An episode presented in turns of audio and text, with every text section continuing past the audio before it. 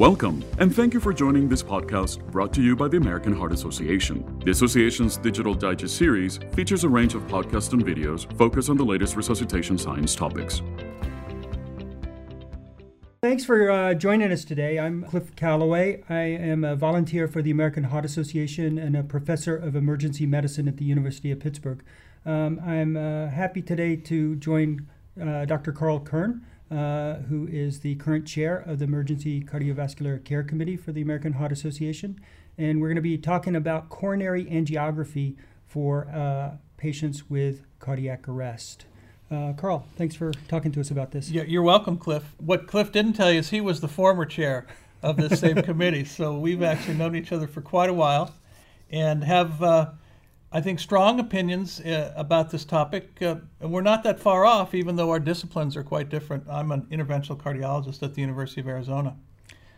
Why don't we start by sort of setting the context for um, what the problem is? So, how many how many patients have cardiac arrest or out of hospital cardiac arrest acutely uh, in the United States?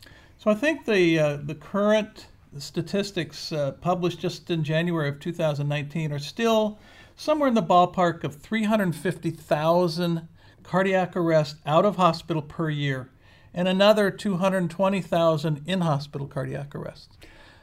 Yeah, and the the cause is often uh, coronary artery disease. Not always, but um, it is a big contributor to those yes, cases. certainly in the adult population, when it's witnessed, for example, in out of hospital setting, coronary disease has to be uh, far and away the most likely. There are obviously, as you mentioned, exceptions that are important to consider once you've eliminated the possibility that this is a coronary driven cardiac arrest.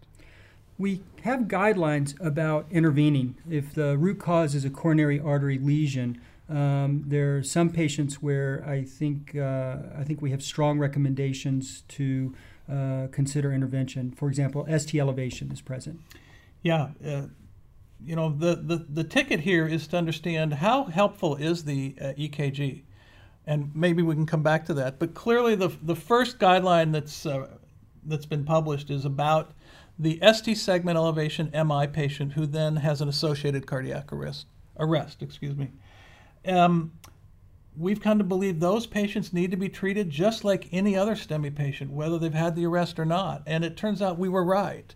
When we look at the data of the coronary angiographic findings, those with or without cardiac arrest who suffer a STEMI, an ST elevation MI, have about 8 out of 10 or 80% of them have an acutely occluded coronary vessel. And hence the whole world has got on board with this first medical contact to reperfusion or the old door to balloon mm-hmm. time needs to be under 90 minutes to really give them the benefit of reperfusion in a timely fashion so you save muscle. Yeah, the cardiac arrest patient though is a bit different because they're they're unstable, they may be in shock, they may have had other injury. Um, I know that uh, as an emergency physician, some of my uh, colleagues in cardiology are reluctant to intervene with uh, a cardiac arrest patient because they might be in a coma. Perhaps they're going to have a neurological uh, devastation, and this will contribute to their mortality and have nothing to do with uh, their coronary occlusion. yet, their death will be uh, reflect poorly on the cardiac intervention that I'm asking them to, to come in and do. And, and this is certainly a big problem and, and, an issue for many in the interventional community. Um, I think what we've learned, and thanks to your group there at the University of Pittsburgh, um, we've made progress in understanding that aggressive post arrest care during this very vulnerable period is mm-hmm. critical for good long term outcome there's still a, this unknown will they really recover neurologically? But again, if they have ST elevation, the current guideline is a class one. Whether they're comatose or awake, you need to take them in. Where we need to make real progress is in what we do with that data and that in public reporting. Uh, and we, we hope to be on the edge of making that progress. The, the current database used for collecting this information in STEMI patients is the American College of Cardiology uh, National Cath and PCI database. That database now collects 21 different questions about cardiac arrest mm-hmm. in these circumstances, whereas the old version just uh, a year ago only had one. So I think we're on the on the verge of really gathering the data we need. Now we simply need to all understand that frankly these really are two different populations. The expected mortality for a STEMI patient without cardiac arrest is 5% or less. And the world's achieved that with the 90 minute mm-hmm. uh, goal of uh, reperfusion. So the truth is, in, in the population um, with an ST elevation MI and associated cardiac arrest out in the field, we know that the neurologic uh, prognosis is not going to be as good. But with aggressive therapy, they have their best chance. And so I believe personally that everybody deserves that chance. Save their muscle, open their vessel, treat them aggressively, even neurologically, with simultaneous temperature management, whatever you, your group uh, has decided upon. But don't just ignore them and hope for the best. They deserve now a real chance. And that's why it's a class one recommendation. What's lost in the discussion is that this is only about a quarter of all of out of hospital cardiac arrest mm-hmm. in adults. Mm-hmm. The vast majority, three quarters of them, do not have ST elevation. And hence, that so, one's more controversial. Yeah, it's a it's a tough call, and yeah. in fact, I um, I don't think it's restricted to cardiac arrest. You know what to do with non-ST elevation, uh, acute coronary syndrome, and uh, non-NSTEMIs. Uh, I see a I see a wide range of practice. You know, do we do we intervene right away? Do we cool them off and intervene at a later time? You know what? Uh, well, know, and if I add cardiac arrest on top of that, it becomes a, an even more difficult. Yeah no question, because these are the ones. You're right. It's taken us decades to even show that an invasive approach is probably the right approach. We used to cool them off for not just a day, but oh, if it's Friday night, we'd wait till Monday to even address these people. Right. That's no longer acceptable in the cardiology circles. It needs to be within 24 hours. But if you have an occluded vessel as the cause of your cardiac arrest, even if your EKG doesn't show that or suggest it, it needs to be opened way before 24 hours. So somewhere in the first several hours, in my opinion. Therein lies the real dilemma. And uh, what do you do at, uh, at Pittsburgh? H- how do you uh, address this? Um, if there's not clear ST elevation, you know, we, we look for reasons to think that a coronary occlusion might be at play. Um, so features of the history might play into uh, into that. If the patient was having chest pain, or you know, we know that they have uh, high grade disease from prior, then we're suspicious, and you know that might prompt us to intervene sooner. If there's instability, then I'm certainly going to push harder for uh, more rapid intervention. If the patient's troponins are rising, then I know muscle is dying and that this is a, an opportunity to intervene. And you know you can you can look at uh, you can look at the echo. If uh, one of the walls is down, if there's a wall motion abnormality that um, shows that some of the muscle is uh, at risk, then I'm going to push harder for that patient to get emergent intervention as opposed to waiting for a bit. Um, so I, I think even without a high level recommendation, you can come to the patient's bedside and have a suspicion that this patient will benefit from an intervention right now uh, as opposed to uh, later if they if they survive. Um, and it's not just the EKG. That's not the only tool we have to, to sort those patients out. And you've also done some really nice work about their neurologic, uh, what everybody worries about. Will mm-hmm. they wake up? Mm-hmm. I don't want to open this vessel and, and save the heart if, in fact, they're going to be uh, markedly impaired neurologically. Um, you've shared that with me, but I think that would be interesting to the audience. What What's the approach at Pittsburgh? Right we've written in guidelines that you should not make a prognosis on the patient based on their initial appearance, and uh, that's true uh, to an extent. Um, you can't know for certain that a patient's going to be neurologically devastated because everybody looks bad uh, right after cardiac arrest. But the more quickly you're recovering, uh, the better your prognosis is. So if you got a shock uh, and are waking right up, I think clearly your neurological trajectory is better than somebody who had a long bout of CPR and is now deeply comatose and is missing a lot of their brainstem reflexes. We've tried to stratify patients uh, based on their initial exam during the first hour or two after cardiac arrest. Uh, and have found that um, if you come to the bedside and just look at a few simple things are their brainstem reflexes preserved? Are they awake and following commands? you can bracket down uh, uh, uh, different categories of patients who have very different expected recoveries neurologically. Someone who's waking up and beginning to follow commands quickly has about an 80% chance of, uh, of good survival. Um, someone who has preserved brainstem reflexes but is in a coma may have a 50 or 60% chance of survival and a good outcome. You know, that's a, a patient, well, for whom aggressive cardiac care certainly should be on the table. Folks whose brainstem reflexes are missing, uh, we have found that they, uh, they don't do as well. Um, and uh, it may be that that's the group that's highest risk for neurological death later on, and the interventions uh, with their heart may or may not alter that trajectory. Um, you don't want to you don't want to leave any cards on the table though for all of the rest of the patients who have uh, pretty good exams and seem to be recovering. Um, so I, I again think that there's multiple clinical factors you can use to assess.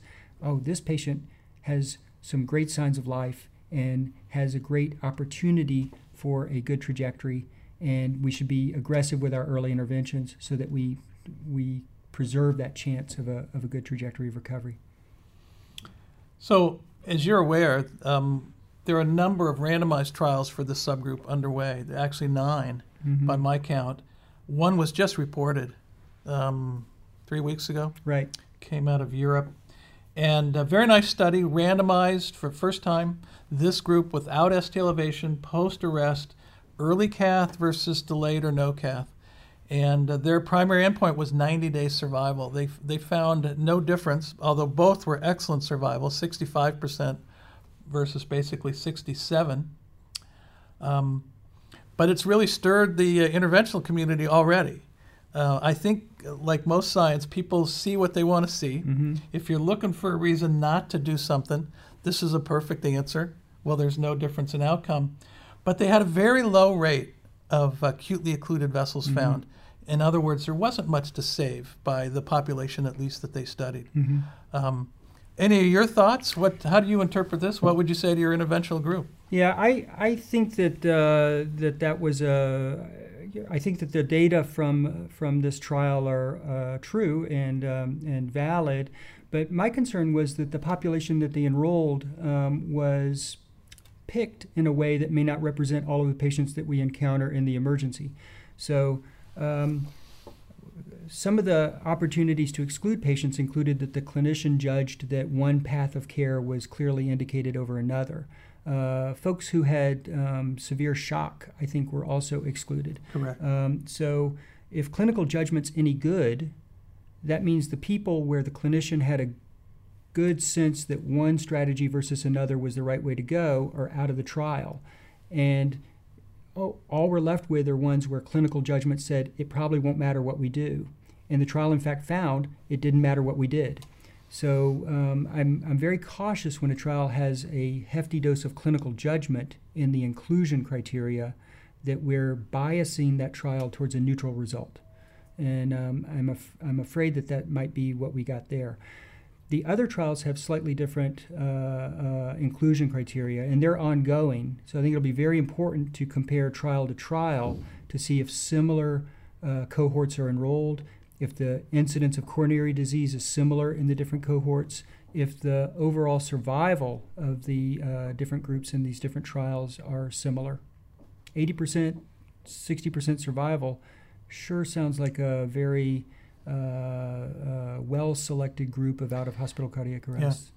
It's certainly way above where we started. We really got into this when it was about a 25% survival, and uh, the best of hands were getting 50%. So now we can see both of those exceeded with either group here, early or not early.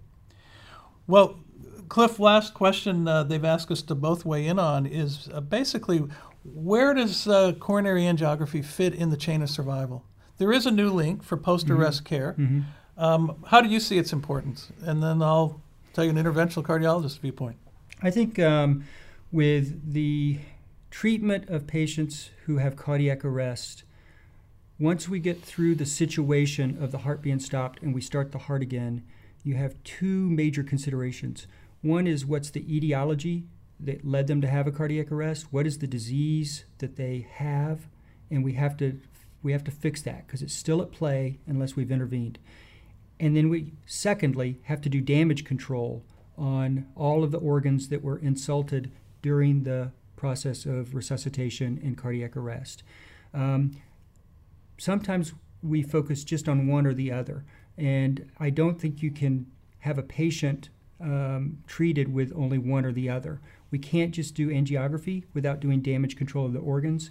We can't just do hypothermia and some damage control on different organs and not pay attention to the underlying etiology. So I think that in terms of a system of care, if the patient has coronary artery disease as the etiology of their arrest, then the aggressive coronary interventions that have been developed for coronary artery disease need to be on the table as part of the total care of the patient for um, giving them the best chance of coming through this. Well, we are obviously very similar in many ways, uh, including our gray hair. but nonetheless, I actually have a very similar opinion. I think that clearly you want to make sure you've covered the reason that they have had this devastating event. And I've come to believe that, frankly, as I was taught in medical school, from subclinical coronary disease to stable angina to unstable to a Q wave or what's now an ST elevation MI, isn't really the end of the spectrum. That actually yeah. VF out of hospital cardiac arrest is a acute coronary sim- syndrome manifestation until proven otherwise, mm-hmm. and that they needed to be treated for that alone. But in combination, we're big fans of doing this simultaneously. There's no reason you have to wait until they're upstairs in the ICU mm-hmm. to get started on uh, whatever hypothermia protocol you favor while you're in the cath lab. It's not. There are ways to do it today that do not get in the way, do not delay uh, anything, and I'm of the opinion they ought to both be done right away. So agreed. Well, thank you very much. It's been a pleasure as always. Yep. We're grateful for the those of our audience who've paid, uh, um, who've come and listened with us today as we've discussed what I think is an important topic and one that's clearly on the forefront with some new publications and more to come. Again, with eight uh, randomized trials yet to be uh, presented and published that we should see in the next uh, several years. Thanks very much. Thank you. Views expressed in this podcast do not necessarily reflect the official policy or position of the American Heart Association and the American Stroke Association. For transcripts of this podcast and more information about resuscitation science, please visit cpr.heart.org or engage with us via social media using hashtag ECC Digital Digest.